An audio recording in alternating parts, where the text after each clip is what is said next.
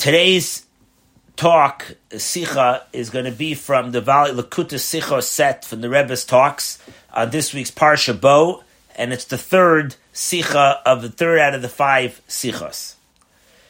So let's bring us to date of the Parsha where he starts this talk. So the Parsha con- is the conclude, the beginning of the Parsha is the concluding th- uh, three plagues of the ten plagues. After Pharaoh and Egypt suffers the ten plagues. Now it's time for us to prepare ourselves to get out of Egypt. On the first of the month of Nisan, which was the month when the miracles happen of us leaving Egypt, on the first of the month, Hashem tells to Moshe, tell the Jews of the mitzvah to establish a Rosh Chodesh when you see the new moon. Then he tells him, to tell all the Jews that on the 10th day of this month of Nisan, you should, every Jew should get themselves a lamb and they should take it uh, and they should prepare it to be sacrificed as an offering on the 14th of Nisan while you're still in Egypt. I want you to take these, these animals, you should tie it to your bed and then hold it there for four days. And on the 14th day of the month of Nisan, you're going to bring, slaughter that animal as an offering to me, to Hashem, and then you're going to leave Egypt. So this is called what we call the Pesach offering, the Paschal offering. And you, uh, uh, till today on our Seder tables, we have the shank bone, and we don't actually put meat because we don't want to think that this is an actual offering when we don't have the temple. But the actual commandment is a commandment that exists just because we don't have the temple, so we can't actually still do the Pesach offering. But that's one of the important, most important parts of celebrating the exodus of Egypt was by this Paschal offering that had to be brought. There was a lot of rules that were associated with this Paschal offering, this Pesach offering.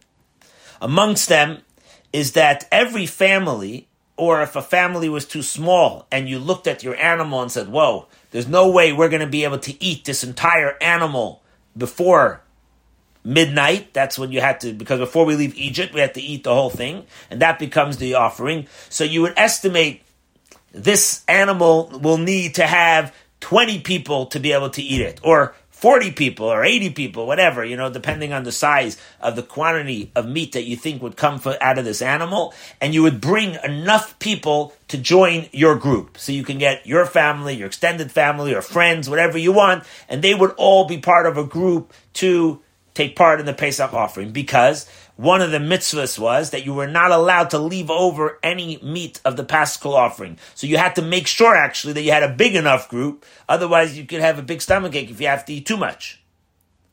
Now, every person that was part of the group had to eat the size of a kazayas, which is the size of a olive, an olive size. In today's measurements, it's about 29 milliliters or one ounce that's the quantity of much you would have to eat. From here we see, because the commandment is to eat the Paschal offering, that if a person was a sick person and could not eat, or not this amount of eat, they could not be part of your group. It had to be people that could eat at least this amount. Also, you had to examine this animal that it was not allowed to have any blemishes to it. So this, and also it had to be a one year old, a one year old male sheep or goat. So there was a lot of rules. You had to make sure it was the right one. What was behind the the necessity of bringing this kind of offering? And um, so I'm just going to give you this piece of background. Then we're going to go actually into the sikha itself. What the the idea behind this is in Egypt, the Egyptians one of their greatest places of worshiping of idol was to these kind of animals, to these sheep and goats, these cat, these kind of cattle. Now, because it was their idol worship, Hashem wanted us to take this idol and utilize it for something good, to show that you're not part of this practice of idol worship, especially as we're soon going to see. Many Jews were worshiping idols at that time, so this was a way for us to demonstrate our loyalty to Hashem. So this is the general concept in the way the Pesach offering would would work. Now, also this also added another important detail. This also added that the rule, what Moshe said to the Yidden, that if Egyptian's going to ask you, what is this that you're doing? You're tying this God to your bed. And you should tell them, yes, this exact animal we're going to in four days from now, or in three days, two days, one day, we're going to, on the 14th day of Nisan, we're going to sacrifice this to God uh, just before we leave Egypt. Now that takes a lot of courage to be able to tell an Egyptian to his face, I'm taking your God, what you believe is a God, and I'm going to sacrifice that. Now, this caused obviously that the Egyptians, now they're already scared to hurt us, but they would go back to the palace or to their friends and let's rally up that the Jews should leave Egypt quicker because we don't want our gods to be sacrificed. But this is what the Jews had to do, is the sign of dedication. Now let's go into the actual sikha. Just helpful, I think, to know this, the, the, the, all these different background details. On this law, where Moshe says on the tenth day of Nisan, you should take this male sheep or goat and tie it to your to your bed get in preparation. So we point out, and Rashi brings down that the difference of the Pesach offering and the Pesach offering that had to be brought on year two and year three and all the years after, there was one major difference. And the difference is that only the first year when we were in Egypt, we had to actually take it and put it aside for uh, for the sacrifice four days before. All the future years, there was no commandment that four days before you already have to go collect this animal and, and, and prepare it. You could do it the day before. The only thing you had to do was make sure it doesn't have any blemishes to it. Okay, it's a perfect animal. But you didn't have to do it four days before. Why did we need to bring it four days before? Four days before we're going to sacrifice it, you have to bring this animal. And this is going to become the key of the Sikha, is this piece of subject. What's the logic behind this detail of this mitzvah that made it so unique for the one time that we had Pesach, or the offering of Pesach in Egypt? So Rashi brings down to give this explanation, and he, Rashi quotes from a medrash called the Mechilta. And over there he says the following. And Rashi quotes, he says like this. Haya Reb Masya ben Charash Omer. Rabbi Masya ben Charash used to say, he would say, that when it says that you should bring the offering and you're gonna, Hashem is gonna take you out of Egypt, Hashem said that it's time for me to fulfill my oath that I made to your ancestor to Avram to redeem my children. Now the problem is that the Jews in Egypt, after 210 years, we became quite Egyptianized in many different levels. We were worshiping idols and many things. Imagine living in a such an environment for 210 years. So since when it came that point, we did not have any mitzvahs in our hands. In other words, we had no merit, so to speak, to leave Egypt. So why should Hashem fulfill his promise now if we don't really deserve it? So in order to deserve it, first he quotes a verse that says, Va'at arum va'aria, in Egypt you were naked. We were naked from mitzvahs. That's how stripped we were from qualities that were worthy for Hashem to take us out. Therefore, Hashem says, I'm going to give you two mitzvahs now that you could do and then you'll have a merit for me to take you out of Egypt. What are the two mitzvahs? Dam Pesach, the blood for the Pesach, meaning the Pesach sacrifice offering. Vidam Mila, and the commandment too of the blood of circumcision. At that night was a commandment to be circumcised. Now, that's the quote from Ramasi Ben Charash that, that Rashi brings down here. Now, the Rebbe asks a simple question. we, did anybody here hear the words of an explanation? Rashi I'm going to explain to you why in Egypt we had to bring it four days before, and how am I going to explain this to you? What it says there in the Mechilta, that Ramasi Mecharish used to say, that since it came the time for Hashem to redeem us, and we weren't, we, we were naked from mitzvahs, we had not, no, no worthiness to be redeemed, therefore Hashem said, I'm going to give you two mitzvahs. Says the Rebbe, I have four questions on this, on this Rashi. Number one, Ramasya ben Charash only explained to us why Hashem gave us the mitzvah of a Pesach offering. That it was in order to have a mitzvah to get redeemed. But the question is still there. Why take it four days before? I understand why we need a Pesach offering in general, so you should have a mitzvah to do. So now we have a worthiness to be redeemed. But how does that answer why four days before? Doesn't answer that. What's the what's the uniqueness to take this animal four days before? Why not a day before? I mean, what's what's the specific about four days? Number two, and even more, Ramasya ben Charash is not even talking about taking this sheep. He's he actually said you're going to get two mitzvahs. What are they? The blood of the offering. That's what he said. He's not talking about taking the offering. He's talking about slaughtering the, the offering. What does that mean? He's talking about the blood, we all know. Why is Pesach called Pesach?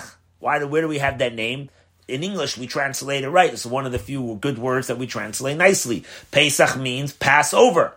You're supposed to take the blood of the offering, put it on your doorpost, so that the angel of death, the God's messenger that was going to kill each house is going to, the firstborn will die, so that the angel should make sure not to make a mistake. Any house that he sees that has blood on the door frame, on the doorpost, he'll know to jump over, pass over that house.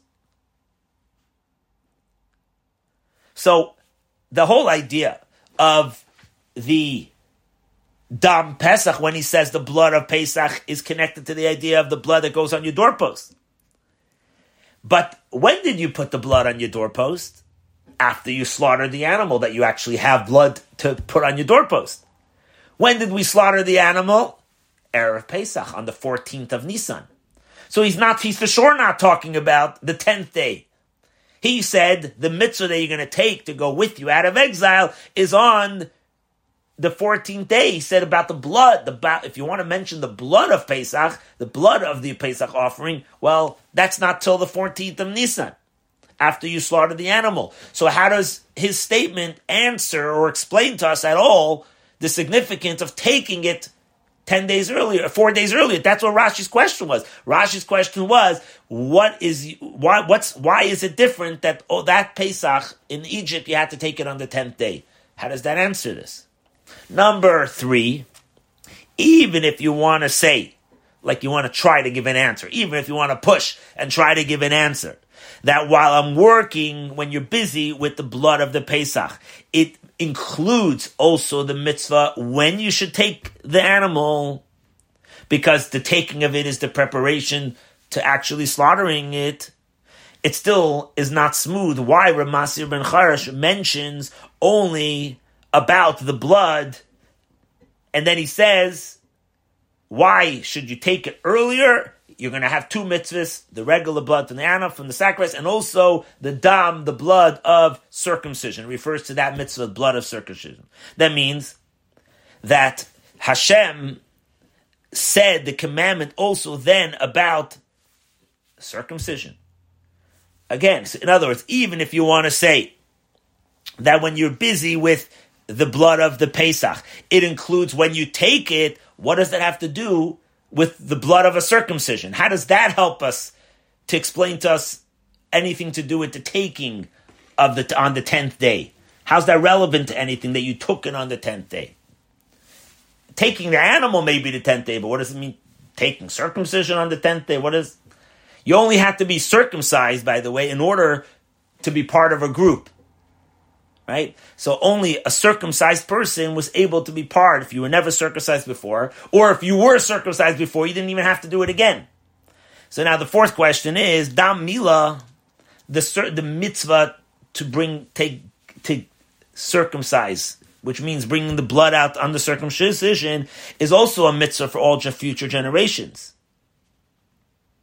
And if you were already circumcised, let's say you were circumcised, I don't know, many months before, or years before, when you were in Egypt for whatever reason, you didn't have to circumcise yourself again now. So when he says you had to have two mitzvahs in order to merit to leave Egypt, not everybody got to do this mitzvah of circumcision. So these are the questions that the Rebbe has on this statement of Ramasya ben Charash. So again, question number one. His statement only explains to us why we have the offering mitzvah of the, of the sacrifice of Pesach, but it doesn't explain to me why it was brought on the 10th. And in more than that, he said he's not even talking about the taking. He's only talking about the actual blood, which is related to putting the blood on the door post, which would only be on the 14th of Nisan, not on the 10th. Number three, even if you want to say that the blood of the Pesach offering had to be is connected with when you brought it, when you brought the animal Pesach on the 10th, what does it have to do with the circumcision blood? And number four, the, what's the circumcision blood? It got anything to do with specifically with Pesach. Anybody has a mitzvah to be circumcised, nothing to do with Pesach, seemingly. So on this, he brings down from the commentaries, there are many commentaries he brings down from the Baal HaTurim and the Riva and the Bartanura, and he tells you to look in the Alshich and the Maskil David. many places he tells you to look. There are many commentaries that explain the following. They try to give an explanation, but the Rebbe says that explanation is not satisfactory. What do all those commentaries try to explain? They say like this.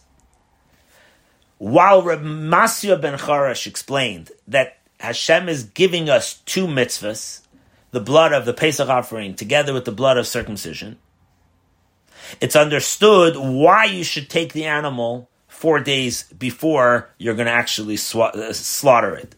After circumcision, we all know after circumcision, a person is not really in a, such a mobile position. It's not the time when you're going to start moving and running and jogging. We already had the story in Parsha Shemos. You remember when Hashem told Moshe Rabbeinu that he should circumcise his children, and Moses had a dilemma. He had to go to Egypt to go take care of the brothers that were suffering in, in trouble. The other hand is he was commanded to circumcise his kids. So Moses made a calculation that if I'll circumcise my kids, I won't be able to go on my travel for at least three days till so they heal. Could be more than three days. So Moshe said, let me rush to go help my brothers and I'll circumcise them when I get to Egypt. I'll take care of the circumcision ceremony. And we all know what happened. Moshe took a, stayed in a hotel overnight. It was too dangerous to travel, you know, to go on a long trip. So he stayed overnight in a motel. And we know what happened there in the motel. A snake came and tried to bite him and kill him. And his wife realized, whoa, something's going on. They're crazy. And she got the, she got a clue from the way the snake was positioning himself, where the snake wanted to bite, that she got this clue. Oh my God, this has to do with the circumcision that we delayed. She quickly gets a uh, gets a rock and she circumcises her kid. That's how. That's one of the ways how we know, by the way, that women are allowed to be a mohelet. You could be a you know a circumciser. I mean, the Rambam says that the women generally like to refrain themselves from blood. It's not exactly a woman are much more refined people, so they don't jump to do these kinds of things. But technically, halachically, here's a source of a woman that was the first mohela. But anyway, the point is that you see from there that traveling after circumcision, you really want to wait at least three days. Therefore, says these commentaries, that's why it happened on the tenth day of the month. So that the time we're going to bring the offering four days later, you'll already be healed. Now, once you're going to do the circumcision four days early, so okay, let's do the other mitzvah also and bring your animal in, collect the animal also on the tenth day. So you'll have both mitzvahs together, the merit of both mitzvahs together. So the Rebbe says that's a very nice answer. However, the fact that they circumcised themselves at the same night when they took the animal is very difficult to say this. Why? Because Rashi said that the blood for a circumcision was brought together with the blood of the Pesach offering. It was both of those bloods that were brought on the same time. The blood that you used to put on your doorpost was together with the blood of the circumcision, but that means it was on the 15th of uh, the 14th of the month, before the night of the 15th. So it's very hard to say that the blood is referring to the circumcision that you did on the four days earlier. Rashi says that the both bloods go together, and the blood of the sacrifice was certainly not till after it was slaughtered, means on the 14th of the month. So we can't answer like all those commentaries, which give this beautiful idea that you needed to heal from it, and therefore everything happened on the 14th. He says, what do you mean? According to Rashi, it was not done four days earlier. The bloods were both connected at the same time when we had blood, which was until the 14th of the month. So this, so therefore, we still have our question of how does Ramasya ben Charis explanation that the fact that we needed to have merit to leave Egypt, we saw Hashem said, "I'll give you two mitzvahs, so you'll have some merits in order to leave." How does that answer the question of why that first Pesach there was a commandment to take your animal four days earlier. What was the significance of taking it four days earlier? Now, we have to go a little bit further here. Rashi continues in the same Rashi after Reb Masio ben Char's commentary about taking the Hashem giving us two mitzvahs to merit. Rashi continues like this: the Jews were stooped or addicted in idol worship. And that's why Hashem said, Mashchu, pull yourself, draw yourself away from that idol worship behavior, and now take for yourself this animal from those idol worships, take it for yourself, and bring it as an offering, as a mitzvah. Now, Rashi says this point. Again, he quotes this from the Medrash that the Jews were addicted to the idol worship. Therefore, he said, go pull yourself away from that and take an animal for an offering. Now, what's interesting is, is that quote is also in the Medrash, but that's not the end of Ramasya ben Charash's quote. In, if you go to the Medrash, there it says that who said this thing that the Jews were stooped in idol worship? It was the opponent of Ramasya ben Charash. The opponent, his name was Rabbi Eliezer Hakapor. Now, Rabbi Eliezer Hakapor disagreed with Ramasya ben Charash there in the Medrash. He said that the Jews actually did have mitzvahs that we were good at even while we were in Egypt.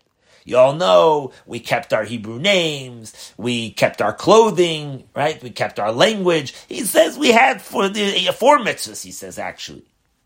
So he, so that quote comes from him.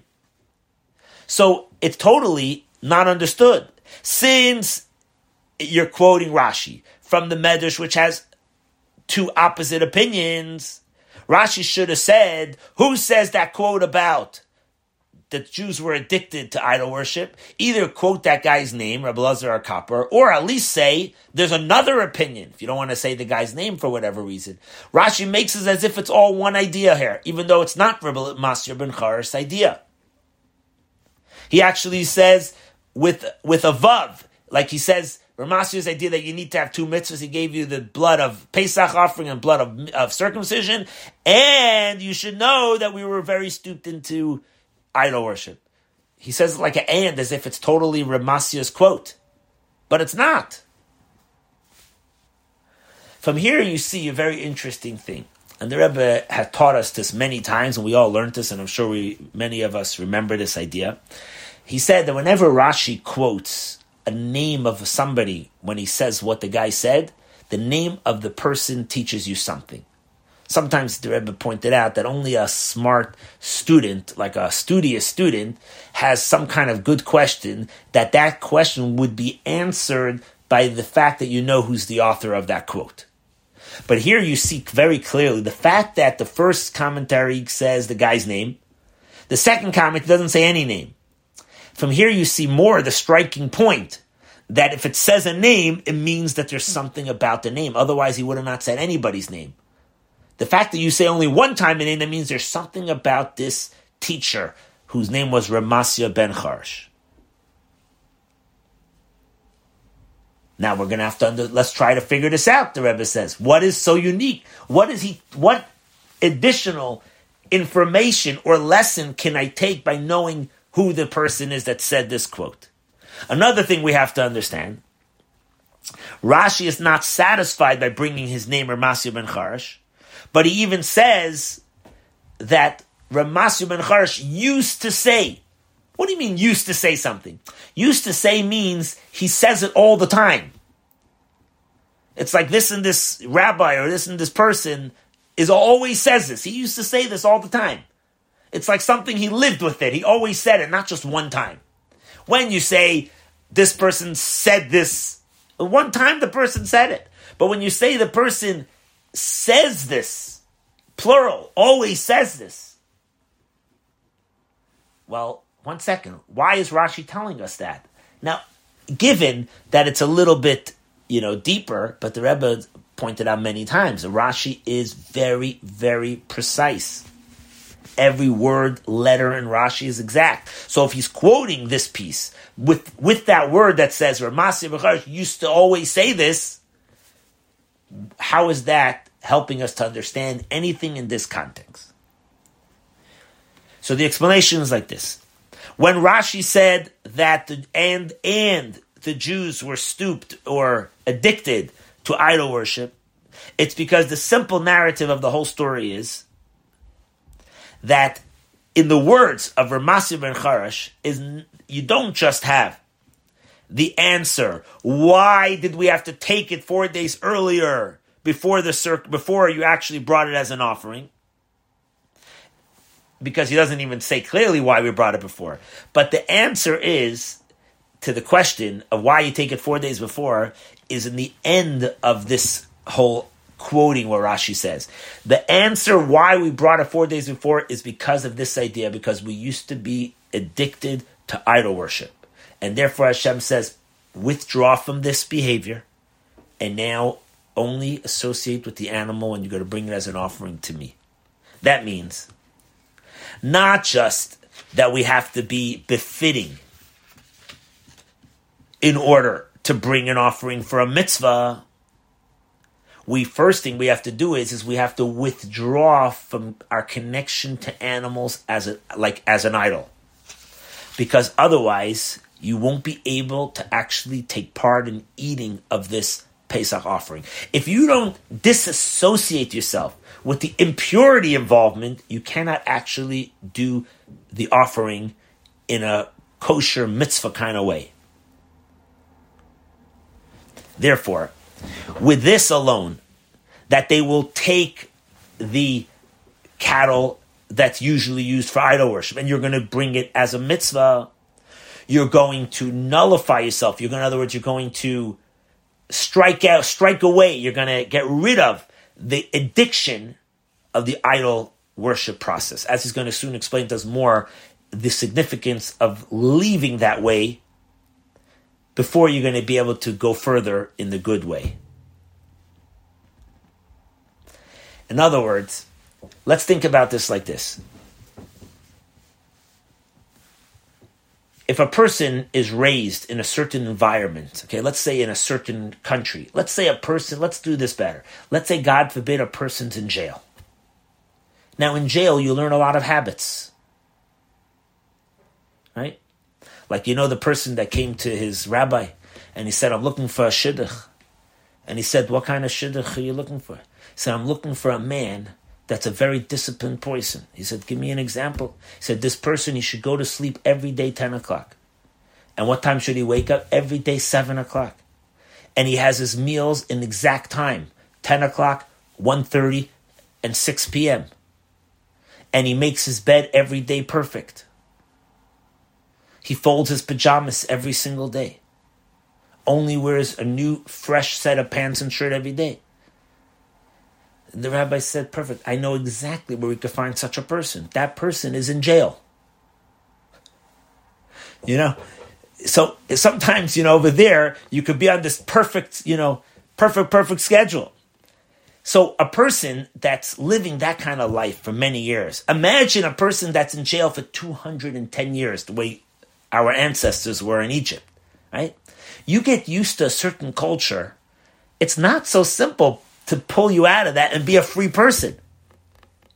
You don't know really how to do that. You have to kind of go through a training to let go of the past to be able to go on to the future. And really, that's what he's telling you here. You have to let go in order to go to the next step. But in order to do this, to let go before you go to the next step, says Rashi as an introduction, to understand that the main purpose of bringing this offering, a Pesach offering, is like the name. It's a Pesach to jump over. That the blood of the Pesach was a sign that Hashem will jump over those doors. What's the connection of jumping over the doors to the idea of that we were addicted to idol worship. So that's why Rashi says first, Ramasya ben Charash said something. The main function of these mitzvahs is, is that Hashem gave you this mitzvah in order to re- you should be redeemed. It was in order to to fix the problem that we were naked from a mitzvah. Since we were naked from a mitzvah, he wanted to fix that by putting us in a position that we're clothed with mitzvahs in order for us to be redeemed. And for this, you need to have two mitzvahs. So it's understood that the main purpose of the Pesach offering was to get rid of the problem that we were naked for mitzvahs. That means the whole Pesach offering wasn't a positive thing. It was to get rid of the negative.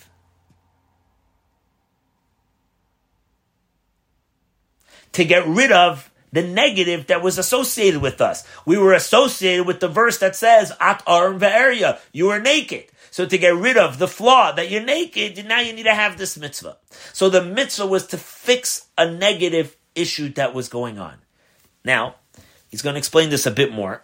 Learning the idea of Ramasya ben Charash. For this, Hashem gave us two mitzvahs. Because we were naked. You could ask a question. And you could say, one second, what do you mean you're giving me mitzvahs that I should be worthy to leave Egypt so that I shouldn't be naked for mitzvahs? I should have something, a quality, carrying a quality with me. says, I don't understand. In order for me not to be naked, all I need is one mitzvah. Once you have one mitzvah, you already, you have a mitzvah. And if one is not enough, in other words, you want there, there's a biblical commandment that says if you see somebody that's naked, you have to clothe them. There's such a mitzvah, right? The verse in Yeshaya says, "Kisira arum v'kisisa." If you see somebody naked, you have to the mitzvah to clothe the person. So for that, Hashem could have gave you clothes, one mitzvah. Why do you need to have two mitzvahs here? Why did Ramasya say you need to, you're going to get two mitzvahs? One mitzvah would have sufficed. And the answer is that each one of these specific two mitzvahs have a very general effect on the people. One of them is associated with positive and one is associated with negative. Because we were missing in both areas. It's called Sur Meira and Ase Tov. Famous idea. Sur Meira means get rid of your bad. That's one function that we work on, get rid of any negative qualities. Ase Tov means I'm going to add good qualities. Right? Use, for example, a famous example is when you're going to move into a new house that you built. There's two functions. One is to get rid of all the dirt, all the construction debris, get rid of the bad, and the second function is to bring nice furniture in. Same to you as a human, all of us as humans. The first step is get rid of any negativity you have, and now work on bringing in the positive.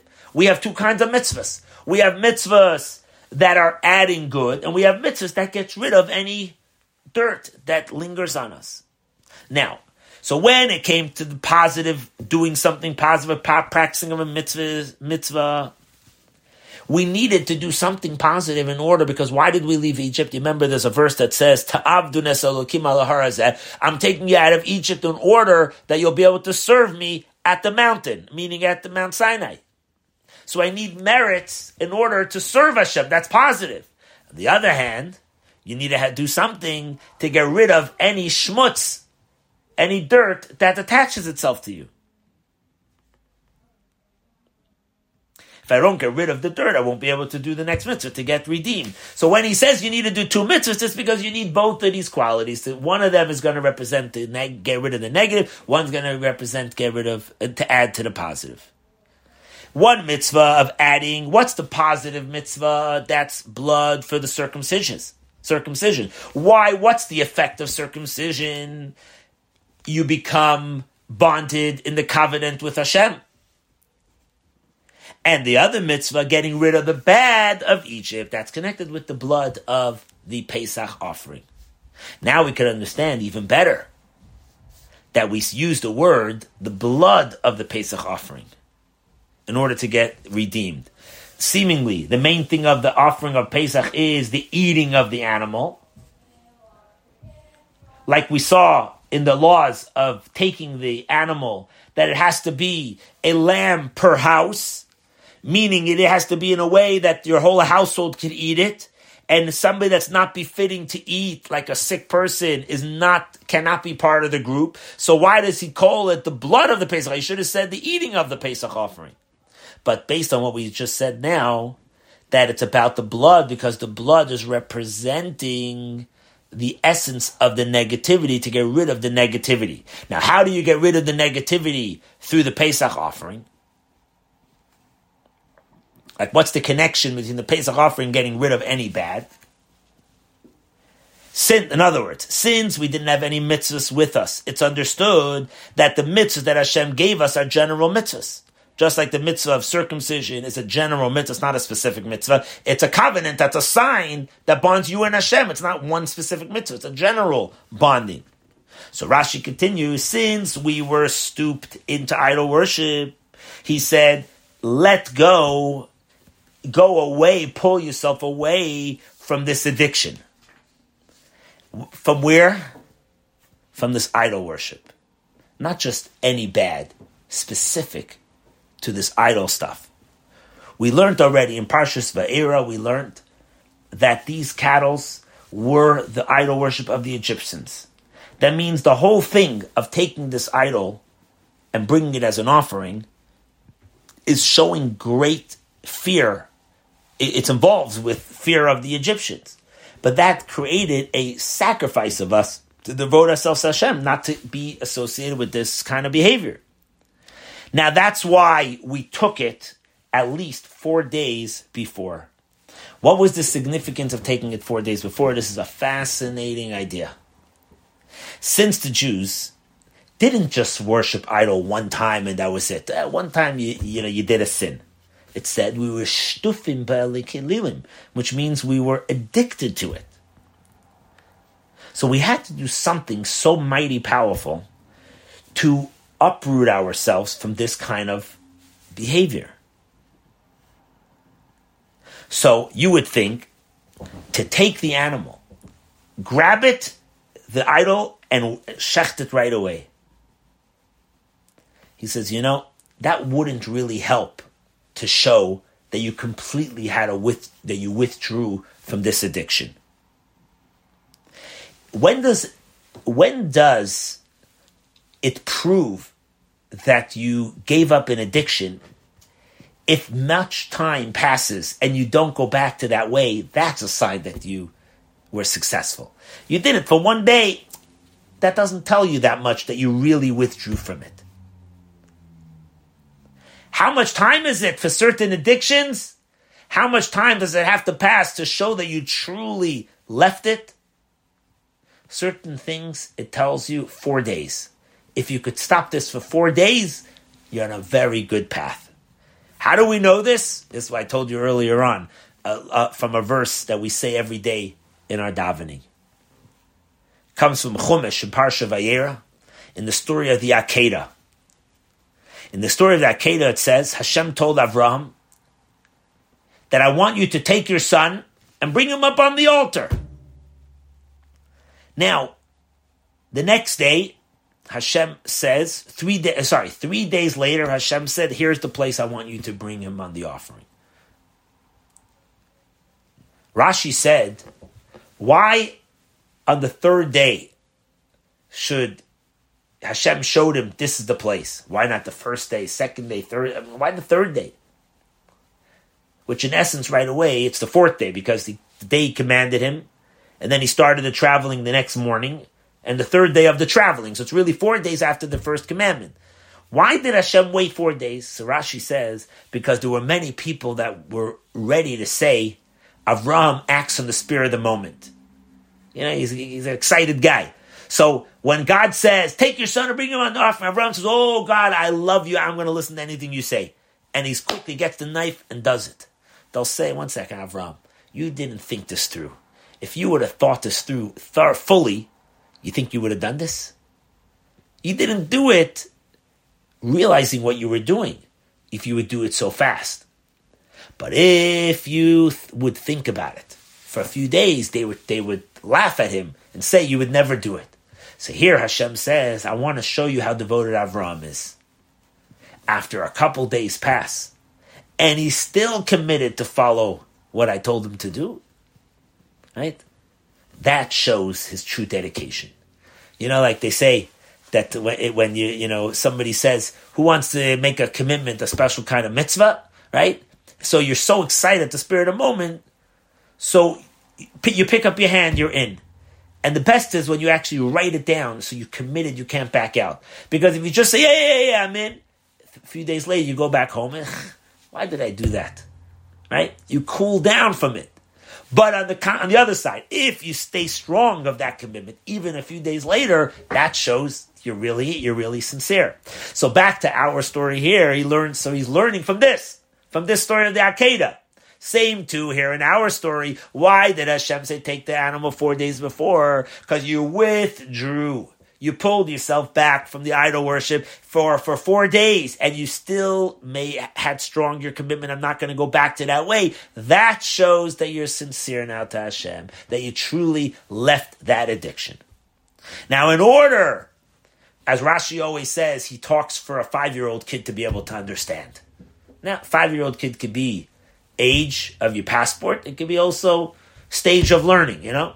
So Rashi always says, I'm speaking always for a five year old kid to understand. That's his level of easiness that he brings. He talks is for a five year old kid. Yeah, if you learn Chayenu, you maybe you feel like you could understand it all, right? So a five year old kid is supposed to be able to grasp this. So the Rebbe says now, in order for a five year old kid to better understand well what Ramasya ben Charash said, that even though God had made a promise that he's going to take to Avram, that he's going to redeem his children, Nevertheless, you could think, why do I need to have any mitzvahs? Hashem has to fulfill his promise anyways. A five year old kid could ask such a question. Why do I need to have two mitzvahs? Why do I need any mitzvahs? You made a promise, fulfill your promise to redeem us. But now the five year old kid gets it. He understands why Ramasya ben Charash said that even though Hashem made a, a, a vow, He's going to take us out, we still needed to have a mitzvah in order to be redeemed. Rashi for this, to understand this importance, why we still needed to have a mitzvah, even though there was a there was a, a vow, you could understand this by knowing who the author of this whole statement was. What was his name again? Ramasya ben Charash. Ramasya ben Charash is the author of the of the saying, and not just he's the author. He would always say this. So there's something about it, and that's going to teach us so important why you need to have a mitzvah. The Talmud says in the tractate of Sanhedrin, page 32b, over there it says that Ramasya ben Charash had a big yeshiva. And I looked it up. Ramasya ben Charash lived just af- around the time of the uh, of the uh, Bar Kokhba revolt. So we're talking around 132 uh, CE. So there was a lot of problems for the Jews then and in Israel. So Ramasya ben Charash moved to Rome. He went to live in Rome. And he started a big yeshiva. He had a big following in uh, his yeshiva in Rome. As a matter of fact, the Talmud says that he had, oh, the Rambam brings down also in his commentary on the Talmud, says that he had the biggest yeshiva in his times was at Ramasya ben Charash yeshiva in Rome. But we could ask a question. Why did he make his yeshiva in Rome? Now, what's the problem to make it in Rome? Because if you make it in Rome, you're basically causing anybody that has Torah questions has to travel down to Rome. Like the Talmud says on the verse that says, Tzedek, Tzedek Tirdov, right? Justice, justice, pursue. You should pursue justice. How are you going to pursue justice? You're going to have to go where the Torah scholars are. So the, where would you go? To the best yeshiva of the world. You would travel there to get your justice. You would travel to Ramasya ben Charash who did not make his yeshiva in Israel, like Rabbi Akiva, who lived in his time, who made his yeshiva in Bnei Brak. So you could ask a question: Why did he make it in Rome? How strange! Why would he do that? By understanding that he used to say this quote often, and he was known for this quote that we just said that Jews were not ready, uh, weren't worthy to leave Egypt until Hashem gave us two mitzvahs that we were worthy now. By understanding that, we can understand something that he used to live by and say it all the time while he was in Rome. He would say that to be redeemed is dependent that even if you're in Rome, you could make a yeshiva. Meaning that a Jew that finds themselves in a Roman stage, which means you're naked from mitzvahs, even a person who's foreign from the environment of Torah mitzvahs, and you could make even in Rome, you could make it a yeshiva atmosphere. In other words, you could elevate yourself out of the Rome ideologies, and you could toil in the Torah. And for this, he made his yeshiva in Rome, in the place of exile, in order to help Jews, and through this to bring redemption. It's actually very interesting. He Rebbe brings in a footnote here, especially like the last Rashi in Parsha Vayishlach, I guess he assumes that we all know that, but I had to check it out. The last Rashi in Parshas Vayishlach, it lists off the descendants of Esav, and the last general that he had was Aluf Magdiel, and Rashi says, in Rome. So, in other words, emphasizing the idea that Rome was the epitome of exile. And if over there in that place you could make a yeshiva, that's the place. Meaning anybody that you can elevate yourself from being naked of spirituality to something more dressed up of mitzvahs, that leads you to redemption. Now, what's the takeaway, which is the most important of every Torah learning? Says the Rebbe like this While we are in the most darkest places of exile, in the end of exile, we're in the Roman kind of exile, meaning where it's so secular, it's so there's so much missing. It, it's it's naked of mitzvahs. Knowing this, and we know what the Talmud says that really, it's like it's the end of times already, ready for Mashiach. A Jew could say and complain and say, "We are already in an exile." Almost 2,000 years we're in exile without a temple. How much can we bear this to suffer in exile? Question mark, exclamation mark. Enough is enough. For this, Rashi tells us if all you have to do is leave the exile, get up and run, we would have been on our way for a long time. But not, that's not what Hashem wants. Hashem doesn't want us just run out. I'm in an exile, boom, let me dash out the door. That's not the way to get real, real redemption. That's not the way to get rid of a nakedness. Hashem wants you to also have clothes on you. He wants you to dress yourself first.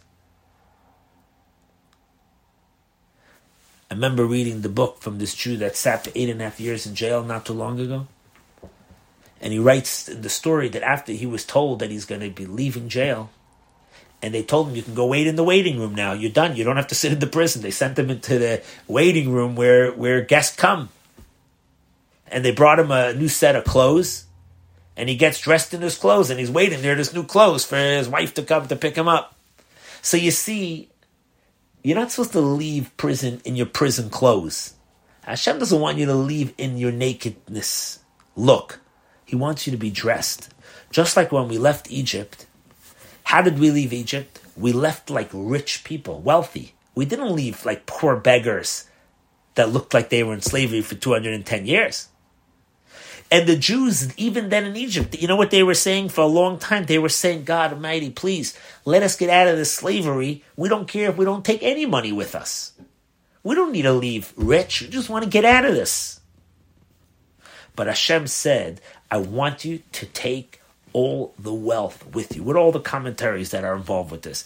This is because the, the, it's brought down that there was a lot of kedusha, holiness, in the material substances of Israel uh, of Egypt. In other words, there were sparks of holiness there. You know how it says the the Kabbalah tells us that when, before the world the world was created, it was tohu vavohu, was emptiness, right? And the emptiness from materials things was only godliness. And it says there was so much light that the vessels couldn't handle it, and it exploded. And there was chips of this light, sparks, these chips called sparks, that were scattered around the world. And how many sparks were there? There was 288 sparks of holiness around the world. And the job since the world was created is for all of us to collect those 288 sparks and bring them back together, and that's our job. They're all hidden in this world. So it says that 210, corresponding to the 210 years that we were in Egypt, we were dealing with getting out 210 of those sparks. So in other words, when Hashem, according to Kabbalah's explanations, that when Hashem says that I want you to stay there to bring out that wealth, that's not because the material wealth. It's because there's godly sparks in there that you had to get out. You are on a mission there to elevate that. And like it says, just like when when Mashiach comes, it's going, you're going to leave the same way and miraculous, wondrous that we had when we left Egypt. We're going to leave now the same way. That's because Hashem wants us to leave this exile also with great wealth. And this is hint, all this lesson, this lesson that we're in exile, but Hashem wants us to be dressed while we leave, not to stay naked. He wants us to be dressed with mitzvahs, dressed with wealth is also hinted to in one of the beautiful things in today's parsha that's hinted to by the fact that the previous Rebbe's yahrzeit is was on the Shabbos parsha Bo. This year the yahrzeit is going to be during the week, but Shabbos, the year he passed away, 1950, he passed away Saturday morning, Shabbos morning of Parsha Bo. The previous Rebbe once said that, and he well, not just one said, he showed us that he put in greatest efforts to spread Torah mitzvahs till the level of self-sacrifice. I once told you that uh, that my grandfather, he, my grandfather once told my grandfather was a, was one of the emissaries sent by the previous Rebbe to open up a Jewish day school, a couple different ones in Buffalo and then in in uh, in in, in uh, Connecticut and then in Massachusetts, in Springfield, Massachusetts, and that's where he lived there for his entire life. So he once said that when the previous Rebbe was on the boat coming to America, he was looking at a map of America, and he asked for a pencil, and he circled. He said, "Over here, I'm going to make a yeshiva. Over here, I'm going to make a yeshiva," and he circled all the places. And then he got off the boat and he said, America is no different than Poland if we were able to do it there, we're going to do it in America. And people laughed at him and said, America, you're going to make yeshivas in America. Ain't going to work. But he persisted and he, and he did it. So he spread Yiddishkeit everywhere that people should do mitzvahs in reality. And all the stories about this are known, like this one I just shared with you.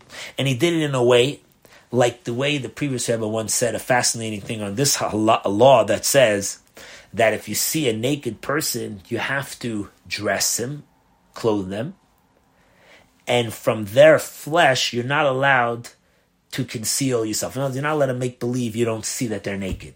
If you see somebody that doesn't have clothes, there's an obligation to get the person clothes.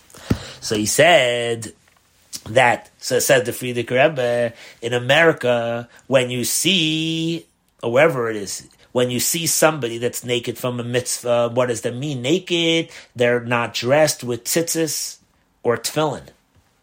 Your job is to get them a pair of tzitzis and get them a pair of tefillin. They should be dressed with mitzvahs. Similarly, like Masya ben Charash said, you got to give them two mitzvahs. That those were the example mitzvahs that the previous Rebbe said. And for this, this kind of service, he made yeshivas all over in the diaspora, in the exile, inside capital cities, which was the most unusual place to bring Yiddishkeit. He brought it like as it's called, it says like the capital of, of, of Italy, you know, was Rome. In the place of the Rome, the noise of Rome, in New York City.